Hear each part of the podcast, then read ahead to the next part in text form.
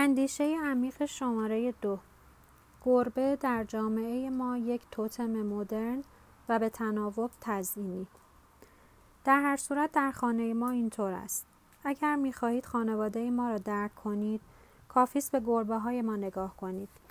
دو تا گربه ما دو تا خیک پرگوشت با شکوهند که هیچ گونه واکنشی که در خور توجه باشد نسبت به افراد ندارند.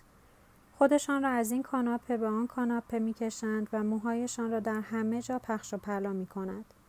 و به نظر می آید که کسی تا کنون نفهمیده است که آنها کمترین علاقه به هیچ کس ندارند. تنها فایده گربه ها این است که چیزهای تزینی متحرکی هند برداشتی که از نظر اقلانی جالب است ولی گربه های ما شکمی دارند که بی اندازه پرحجم و آویزان است و این فرض در مورد آنها مستاق ندارد.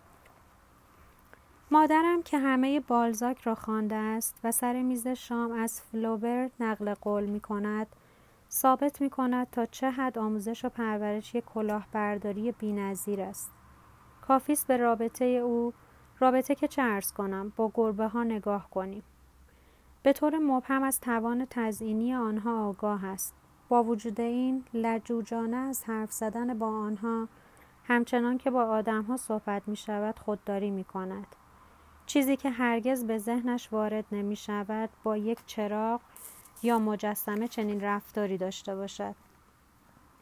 به نظر می آید که بچه ها تا سنی پیشرفته تصور می کنند هرچه که می جنبد روحی دارد و برخوردار از هدفی است. مادرم دیگر بچه نیست ولی ظاهرا موفق نمی شود به خود بقبولاند که کنستیتوسیون و پارلمان بیشتر از جارو برقی درک و فهم دارند. من عقیده دارم که تفاوت میان جاروبرقی و گربه در این است که یک گربه می‌تواند لذت و درد را احساس کند. ما را وادار کند که در رابطه با گربه احتیاط ویژه‌ای به خرج دهیم. همانطوری که در مورد یک چیز شکستنی رفتار می‌کنیم. وقتی میشنوم مادرم می‌گوید کنستیتوسیون یک ماده گربه بسیار خودخواه و بسیار حساس است. حالان که ماده گربه دیگر سرخوشانه در کاناپه لمیده چون بیش از حد خورده است حرفش مرا به خنده می اندازد.